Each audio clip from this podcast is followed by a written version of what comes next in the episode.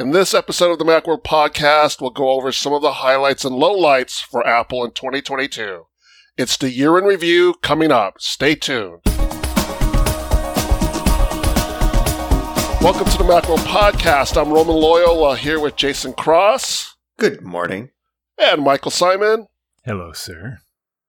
So, since it's the end of the year and it's also a slow news time of the year, yeah, Apple released Apple Music Sing today. That was it. That, was that, that was that was big news on, on MacWorld.com. But yeah, we're going to take this opportunity to do the usual end of year topics, and today we're going to do the year in review. Overall, going through and trying to see what happened during the year, major announcements. I had this feeling beforehand, but it kind of reaffirmed to me that compared to the last couple of years, it was kind of a regular ho hum year. Particularly with with the Mac, like it started out really strong. We got the Mac Studio, which is the first new Mac in like a I don't know how many years, but a long time, and the redesigned MacBook Air, which was great, and then nothing, like literally nothing. Well, yeah, Studio Display, first monitor yeah, yeah, in a right. million So years. all of that right? came in March, and and then uh, July or June, July brought the MacBook Air redesign Mhm. and and the M2 chip, and then the whole second half of the year there was like absolutely Yeah, nothing. everyone expected Yeah. MacBook Pros with the M2 Pro and Max and Ultra and stuff, and and that maybe a Mac Pro, which they teased in March, but we didn't get. yeah, and all that stuff's been apparently kind of delayed till the spring at least, uh, just like supply shortages and all that other kind of stuff. I still think that's a pretty good Mac year. I mean, first of all, the new Air is great. Like the M1 was already a good chip, but the, that old old design was really needed improvement. The giant bezels and stuff. So, uh, so yeah, that's that's great. That's my favorite Mac, right? Uh, Mac Studio was a giant surprise. Like everybody knew a Mac Pro was c- coming at some point, and we, we were all thinking, oh, when there's going to be like a bigger iMac, like Apple Silicon iMac and something out of, and then out of nowhere, they're like, surprise, like super powerful, tiny, like small form factor PC. That rumor, I remember, was like three or four days before the event started to kind of pick up the display and the. um They didn't know at the time what it was going to be called, but that it was a real powerful, tiny Mac for your you know for your desktop. Like like two or three Mac Minis stacked on top of each other, kind of thing. And it's like, yeah, that's we we had no idea, and I thought that was like a real kind of resurgence for the Mac in a lot of ways because certainly the M1 uh, iMac, as it is now, that 24 inch size M1 iMac, and the Mac Mini, like th- those don't really satisfy all the desktop users. And then there's this wide gulf to the Mac Pro, this like huge gap because the because they made the Mac Pro like such a high end, huge high end machine. Yeah, it fill, filled in that gap, for, really. Yeah, that that Max the Mac Studio with an Ultra is, I mean, as it stands, faster than a Mac Pro. That'll change once it gets Apple Silicon. But yeah, for you know two, three, four thousand dollars, which is you know that's a significant investment, but not out of reach for smaller creative type development studios. You know, you can get a real powerful machine. Even just the the one I have is the entry level, right? But you know, for for somebody who doesn't need or want a laptop, they don't want to pay for a battery and a screen and all that other stuff. You know, uh, there there was just nothing in that range. So, and it's it's relatively affordable as, as Apple stuff goes. You know, um, and yeah, it's just, that was I thought a tremendous product. I thought the Studio display was the one that had me scratching my head. They put like a whole iPhone in it. like it's got all this like Without the, storage. without the touch touch display, it's like an iOS device. Yeah. Yeah, and it but it, and it has like no power button, and it's like or or other physical controls of any kind. And I understand the like camera and speakers aspect, but it's got all this storage it doesn't need, and it doesn't have display stuff it should have. Like it has no HDR, high refresh rate. So it's just a weird. They made weird choices with that. it kind of died out, but when the reviews came out, the camera was basically trashed, and Apple kind of fixed it. But then people said they didn't, and then we haven't heard about it since. And I don't have one to know if it's gotten any better, but I doubt it. Like it's just an inferior camera in an expensive display, and you get 5K, but no one really needs 5K. 4K would have been fine. Chop 300 bucks off. Like it is. You're right. It's a weird. Well, we and we do need HDR, right? Like we do need HDR, and variable refresh rate would be nice for creatives, but we didn't get those. Yeah. So 4K HDR instead of 5K, like it's the old, it's the old like eight year old iMac 27 inch panel. Like it's essentially that panel, just with the brightness cranked up a little bit. Yeah, it seems like everything was a new, better version of something we had. Yeah, yeah. I mean, Apple Watch Ultra falls absolutely into that category where there's a lot of new stuff there. The the design is different, the display is different, the the action button is, to- but but it's still just kind of a variation on a, on a theme, filling a niche that the Apple Watch might not have filled. Good price, eight hundred bucks. I thought um, I was shocked. for what it is. That's that's a that's a solid that's a solid price. And you uh, they had it for seven thirty over Black Friday, which is I mean that's if it wasn't such a big watch, like if if it was a forty five millimeter, I might have considered it. it. It's too big for me. I just don't like that that type that that that type of watch just isn't for me. Even though I wouldn't, regardless of how small it is, I don't use three quarters of it. What I would really want is the battery life. My biggest barrier to using an Apple Watch every single day is the fact that I constantly have to take it off my wrist to charge it. And the Apple Watch Ultra gives you 36 out of the box, and then you can even push that to, to 60. That's acceptable. Uh, I have a, I have an SE an SE one that I really want to use every day, and I just can't because I take it off, I put it on the charger, and then I forget to put it back on for a day and a half. Happens all the time. What other hardware interest was interesting this year? I mean, we got we got some. I think the like the M2 update to the iPads was uninteresting. The 10th gen iPad was, I thought, a disappointment just because they introduced it. It's the 10th gen iPad, but they introduced it like it's um like it's a new in between product. They kept the nine, they raised the price a lot, and then they had that complete wonkiness with the with the, pen, the pencil support and stuff like that. Like I love where they put the camera, and then everything else about that, I'm like, no, it just feels greedy. Well, it's it, it's fine. Uh, So the 10th gen iPad is a fine product. It's not a $449 product is the problem. If it was 399, if that was the regular price of 399, we're looking at a complete in fact it's it's I wrote a deal today, it was on sale for 399 and at that price point it's way more understandable. That $50 puts it from maybe to don't even consider it. Yeah, and and they could have gotten rid of the ninth gen. It, it's still it's still cheaper, but like that would they could still it would be cheap enough that they could have gotten rid of the ninth gen, and it would be clear this thing where they keep the ninth gen around and they have the tenth gen, and they both use the old pencil, and then there's the uh, it's just kind of a mess. I, f- I feel like just get the air. and you know the the ninth gen is still a very popular product. So i understand why they keep it around but so drop that price to 299 and make the new one 399 so because you have to price it far enough away. 399 and 329 which so the ninth gen ipad is 329 if they price the 10th gen at 399 that's not enough. I think that the ninth gen iPad's popular because it's the cheapest one, and people just want a thing. But they got to get rid of it. They got to get that out of the lineup. That they're sticking around with that stupid old design from like a decade ago. It's got to go. and I was excited that I was excited that they could get it to go. And and with a new design, and then they made the new design too expensive and kept the old one around. And I'm like, oh, what are you doing? that's what we were expecting so when we heard rumors about the 10th gen ipad for a long time that it would kind of be an ipad but not and this and the home buttons moving and i'm sorry an ipad air but not. We thought all right maybe 349 maybe they raise it a little bit. That's that's a that's fantastic but then they, it's 449 is like well wait a minute that's way too much. And and I, like I'm sure at some point they'll they'll tweak that pricing, but but I would I wouldn't recommend it to anybody. The uh, the mini at that price, the mini is four ninety nine, the Air is five ninety nine, and I know that's so that's one hundred fifty dollars more, but you're getting so much of a better tablet for your money there.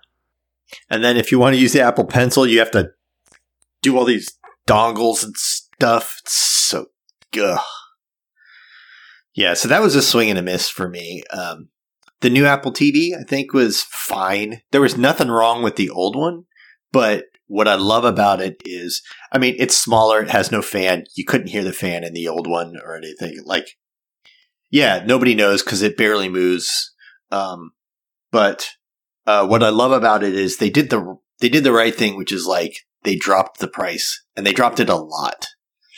Like the new one with twice the storage of the old one is cheaper. Like uh, they did get rid of the Ethernet port unless you buy the more expensive one, but you can actually even buy the more expensive one for twenty dollars less than the old cheap one. Yeah. The, the the the top of the line Apple TV 4K is the same price as the Apple TV HD from earlier this year, which is that's a massive price cut. No one should have bought, but I'm sure people did because they didn't know.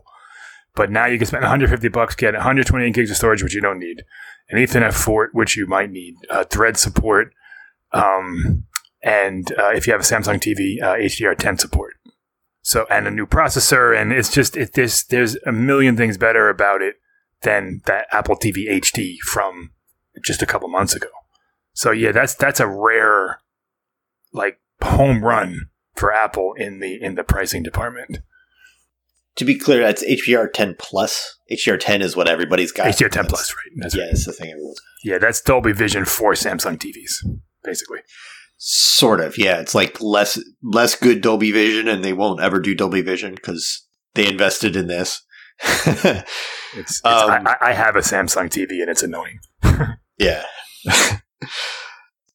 the um, but you know, and there's some stuff they didn't do. They should have had a.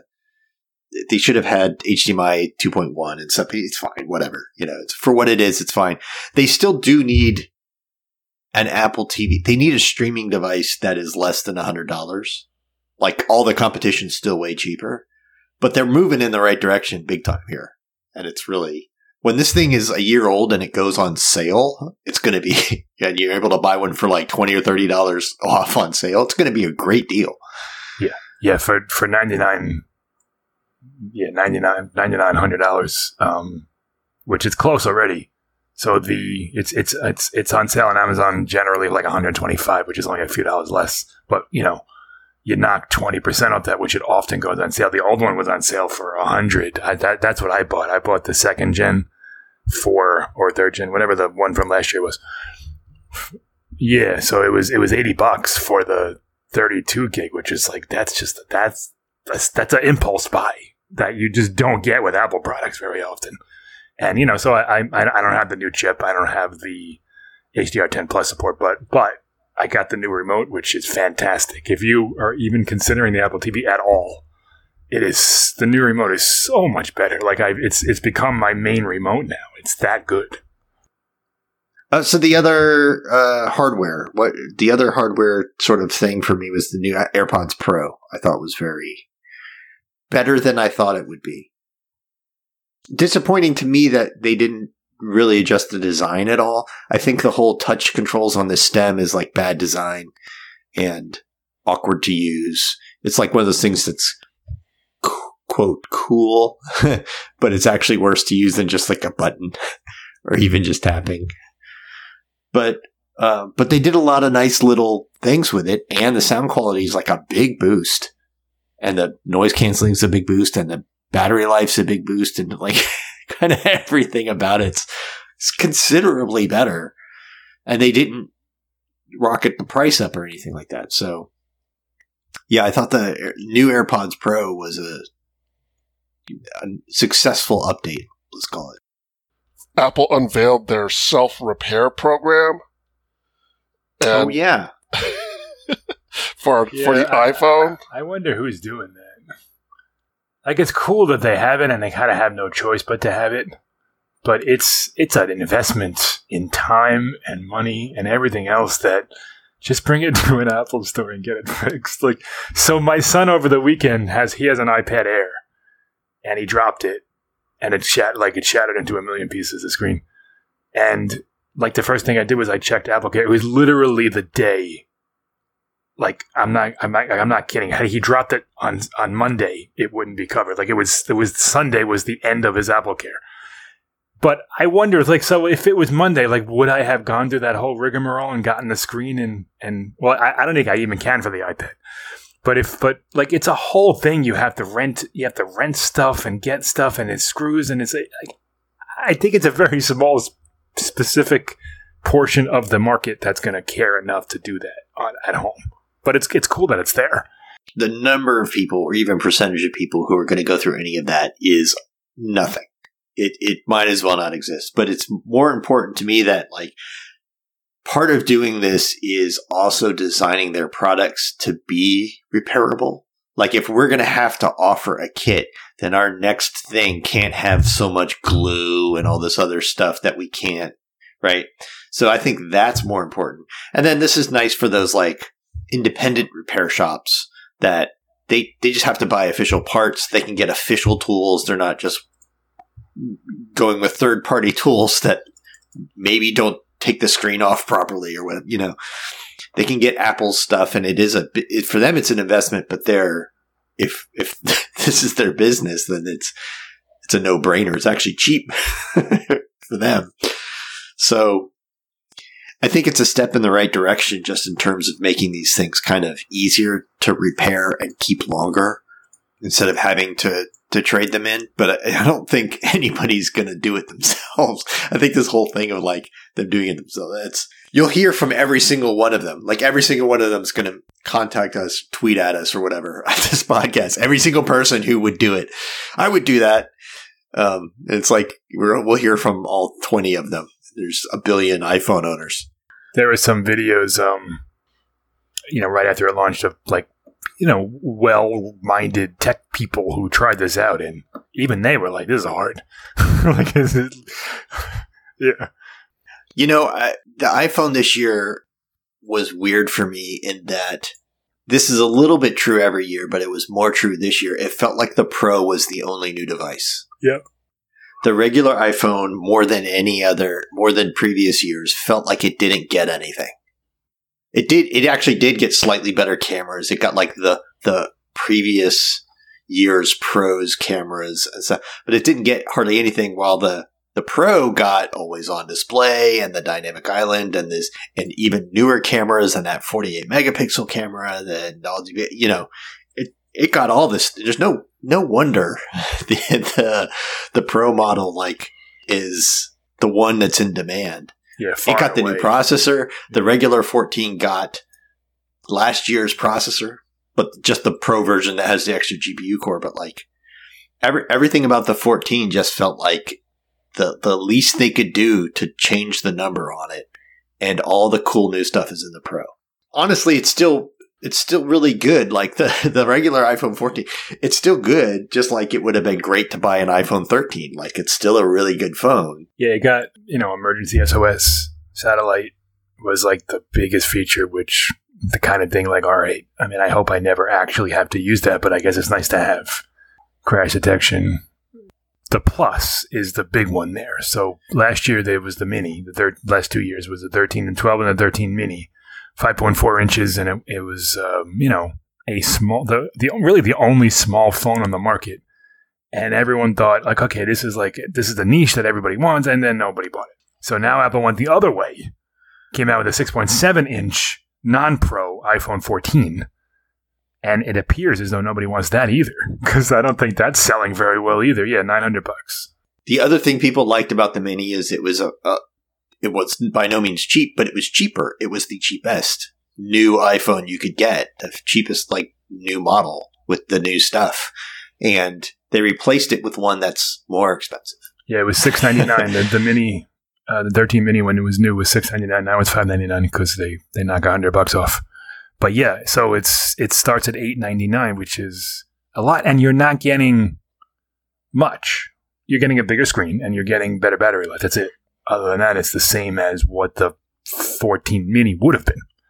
I think uh, globally, it's the right move to have small and big, and to have regular and big instead of regular and small. But what people really want, what globally sells so well, are cheap big phones. So having the more expensive big phone is is the wrong way. But maybe this is just part of a longer term strategy because you know they build these devices and the bodies and the design for them and everything, and then they can kind of get used for a while. They keep selling them the next year sometimes. You know, so maybe we'll see. What we'll see is two years from now they'll still be selling a 14 plus plus, three hundred dollars cheaper, and it's going to be like popular. but they have to. Four iPhone models is, is too many. They got to figure out what to do with that. I don't necessarily think four is too many. I just think the pri- that the pricing doesn't work out well.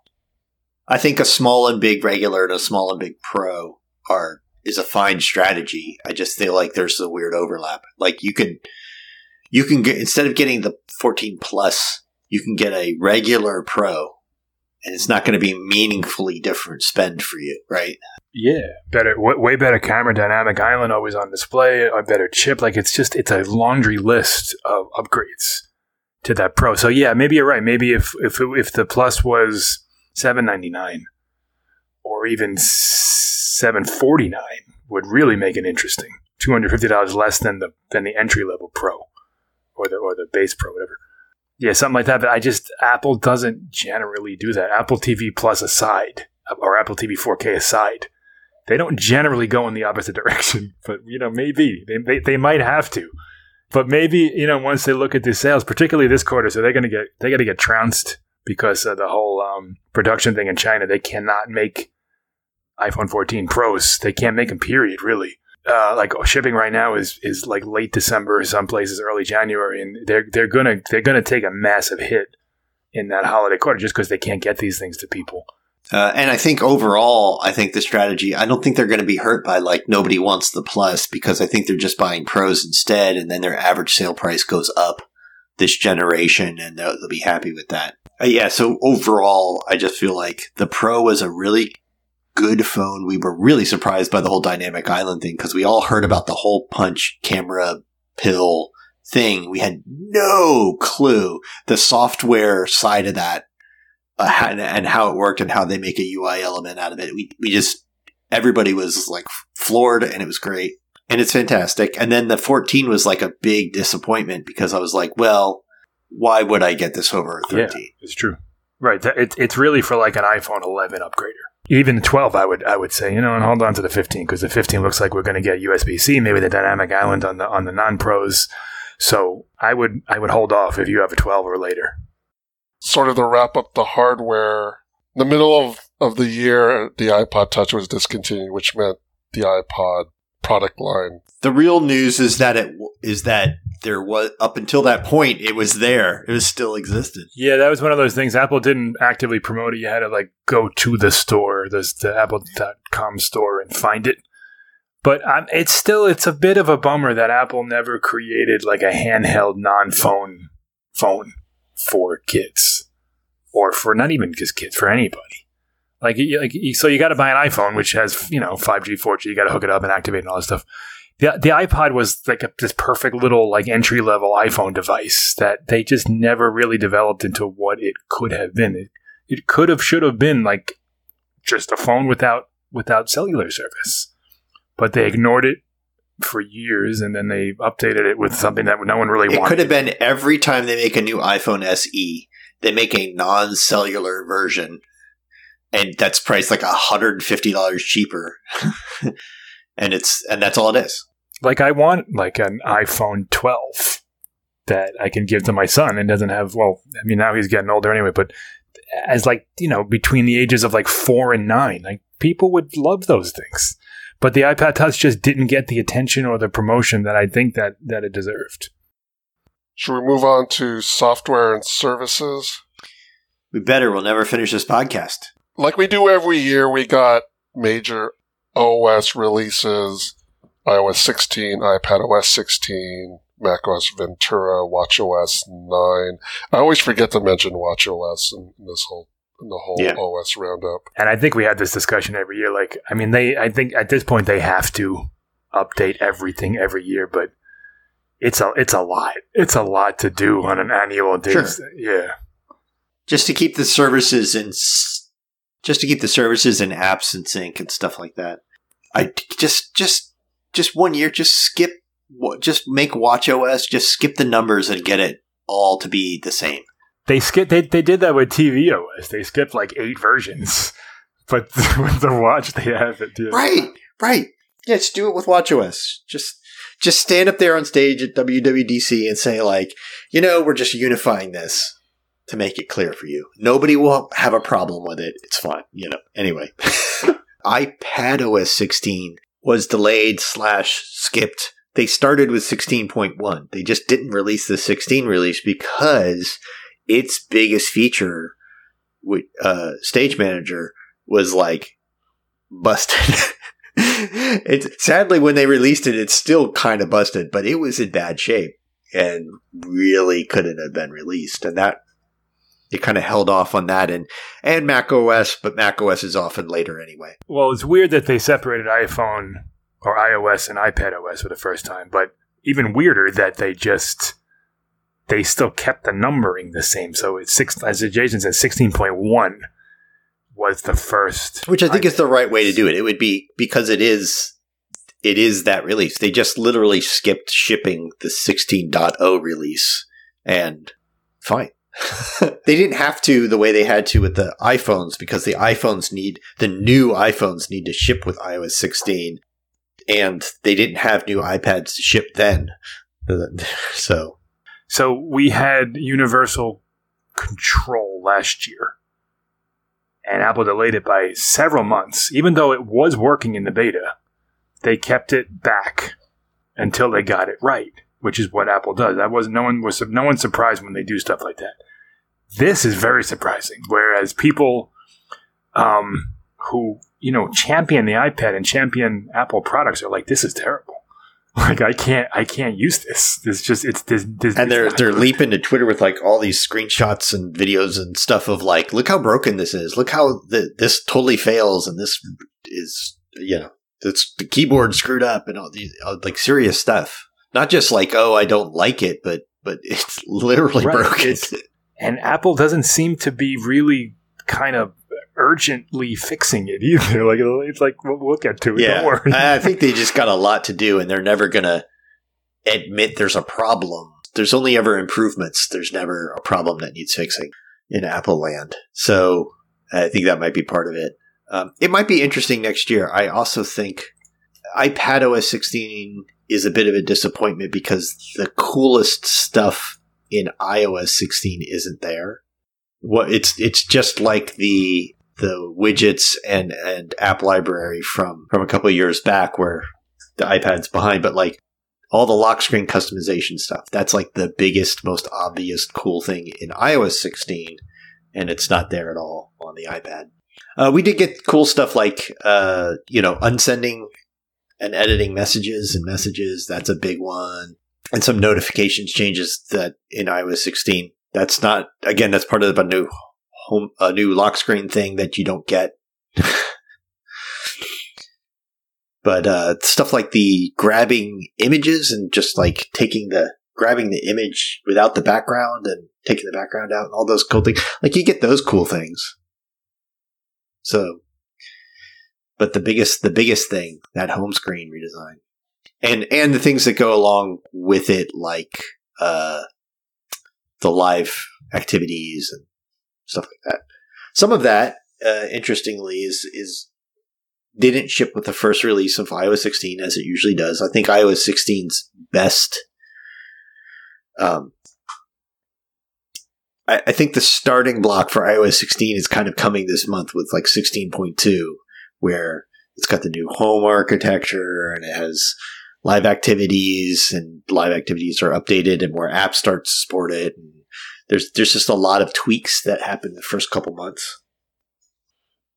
And then with macOS Ventura, probably the biggest feature we got is being able to use the iPhone as a webcam, expanding on the continuity camera features. That is great. Jason has been using it in our podcast recordings, so it's a it's a stark difference when he turns it on and uses it. Like it's, it's like, like it lo- looks like one of those Twitch streamers who's got their like DSLR hooked up and everything. Yeah, it's really easy to do. There's some nice interoperability that's happening between the Mac and iPad and iPhone that Apple's starting to do more of in macOS. I feel bad for everybody getting Sherlock like this, but this is exactly the interoperability and the ease of use of that interoperability. That app, that's the Apple promise. That's the like why you why you are okay with the walled garden is because it's really nice in the garden and everything works together. so I love I love seeing that. That's my favorite stuff in every Mac OS release is when these, these things work to bet, together better. I wish they'd update messages on Mac, but that's a whole other podcast. It's a whole other podcast. I wish it was more like the the, the iPhone's messages. Uh, how about with services? Is is the big uh, service thing that happened this past year the uh, price increase to the subscriptions? Yeah, they didn't announce any new services. I mean, the price increase is substantial. It went from five ninety nine to seven ninety nine for um, Apple TV Plus, um, a buck for Apple Music, and uh, two dollars or three dollars for um, the bundles. Like we get, I think it's two dollars, three dollars, might have been three, but um, the Apple TV Plus one is a big one, and you know, like I get it. Their library is is vastly bigger than it was when it launched at four ninety nine, and there's some really good stuff. Like if you look at um, end of year lists, like there's a bunch of shows that are are on most of them that Apple TV makes. It's just not the service that people think of subscribing to when they think of subscribing to a streaming service yet. There's still Netflix is still number one, Disney Plus is up there, even Hulu. But Apple TV Plus, it, it's it's getting to be a legitimately really good service. Definitely worth seven ninety nine, that's for sure. Yeah, it's still also kind of the cheapest. Everybody's raising their prices, you know. so it is still cheaper than Hulu and all these other things, and that combined with you know they're doing all this stuff with MLB and soccer, and there's talk about football, although that will probably cost extra, and you know they really are building out the service. Uh, Major League Soccer starts next year. It's hundred dollars a season, which and eighty dollars a season if you if you're a subscriber, so you don't have to subscribe. I don't watch soccer, but if, if it was a sport that I watched, I would jump on that because it's every game. There's no blackouts or anything. It's uh, uh, and you'll have you'll be able to watch it live and then and replays. And if it's anything like baseball, although I will join the chorus of Twitter people that say that the broadcasters were horrendous, but the broadcast, if you muted it, was gorgeous. Yeah, and the the little like it's a it's a great um, presentation and if, if it's anything close to that for soccer, which I assume it will, that the cameras that they use, the angles that they get, the replays, it's really good. And if you're a soccer fan, it's going to be fantastic. I can I can almost assure you that it'll be worth the money if you're a fan of, of, of Major League Soccer. I just I, I, I have been watching the World Cup for the first time in forever, and it's it's fine. I just don't think I would watch enough of it. And you don't get any of those, right? You don't get any of those leagues. You just get MLS. Right. It's just Major League Soccer, which is the the stepchild of soccer. It's just the it's just the soccer. North American league, right? And which is not where soccer is most popular. But to their credit, like MLS is growing a lot. They just passed NHL uh, to be in, in popularity, and not saying a ton, but it's it's, it's something. The, you know, it's you know, the number it's, four, it's right? Getting there. You know, it's it's getting football, there, yeah. basketball, baseball, and it was hockey, and now it's soccer, and it's going up quickly. Um, and this is probably going to help. having having more people have more access to all the games and stuff. They'll do f- and they'll do free games and free weekends that for to, to try and get subscribers and and but this includes things like playoffs and championships and all the stuff. Like all the stuff. It's yeah, really it's, impressive. It's it's exclusive. It's unprecedented as far as I can tell for a major sports league to be exclusive to one network with everything. Like basketball, you can watch the playoffs on TNT and ESPN. Baseball, it's on Fox, and this is only Apple TV. You're getting everything for hundred bucks on Apple TV. We got Mike talking about sports now, and it's welcome to Sports Talk other, on other, other Apple services. um, yeah. Uh, so other Apple services. Wait, there, there yeah, are others. You know, iCloud is still disappointment. Yeah, they still haven't up to, to five five gigabytes. They, they keep trying to find any way they can not do that. Um, the five free, uh, but the, the the starting paid amount should be high. Volume should be higher. The the five free should be at least ten. But now they'll do things like, well, if you don't have it and you don't have enough room in your five gig to do like an update, we'll let you do the update only. We'll like give you enough storage just for the iPhone update you're trying to do over iCloud, just for the length of time to do the update, and then you don't really have it. It- It's uh, it's just kind of annoying. Um, you know, they they have the they're not VPN sort of, you know, private browsing stuff. It's not quite a VPN, but it's to hide a lot of stuff from browsers. It's a good service, not a big deal, but uh, Yep. but these sort of privacy things are, are good stuff to have built into the OS. God, what else? Uh, Apple Music had kind of a kind of a boring year. Apple Music waiting. Sing. Yeah, that's neat. yeah, I- that, well, that, that feature just we'll came see. out. We'll see what happens when that comes out. At, at, at- as we record this, it hasn't landed yet. Uh, it's a neat idea, and it's just in I time mean, for it- Christmas. it- yeah, it's a cool idea. but um, And the Apple Music Classic, we were, we were talking about that this morning over Slack. That was supposed to come out last year. It was in August that they um, they announced that they had bought. Um, the name escapes me. It starts with a P. Uh, a, a, a, a classic music, yeah, yeah Prima, uh, Pr- Primaphonic, a, a classic music service that they were going to bring into Apple Music and have it. They yeah, they were going to have like a dedicated classical experience. So, so nobody really quite understood if it was going to be a section in Apple Music or a separate app, but they haven't done either. and that was like last summer they bought them. So it's kind of a weird. That's going to headline WWDC in June. I mean, if you're into classical music, it's it sounds like a cool thing, but um, I don't know what's Apple Music Voice launched this year as a way just to be cheap. Yeah, as a five dollar a month thing. I, I have I'm really curious how well that's doing sort of globally. That's in the US, everyone's fine paying either not paying at all or paying ten bucks a month. Nobody's gonna go five is the price I've been waiting for. But over over the whole world, you know, I think it it might matter more. And uh, maybe it's a frustrating thing. Like you can only use Siri. Like if it was five dollars with ads or something, then okay. And you can make playlists and do all the things. Yeah, yeah. Yeah, like you, there's there's a lot that you can't do, and you have to use Siri, which you know, let's be honest, isn't always that great at finding stuff. So it's really just like a, it's like a way to upsell people to the full Apple Music. It seems bait and switch, so to so to speak. Yeah, it feels like maybe a cheaper thing that they can eventually when they have all these services that give you free Apple Music, it can be Apple Music Voice. you know? Um, and they can give it to you for a long time. Uh, I mean, they And something like that works really well for like Amazon has something very that's basically their service is that too. But you're you're accustomed to using Alexa for that stuff. This is not like you use I use the Apple Music app on my phone all the time.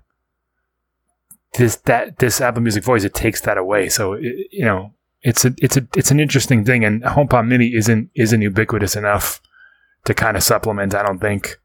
to me, the best thing about it was that since it's voice only, you, I mean, you can ask for any track or artist or whatever, but they also made dozens of playlists to fit like moods and you know activities and stuff like that. Just just dozens and dozens of them, and that benefits everyone.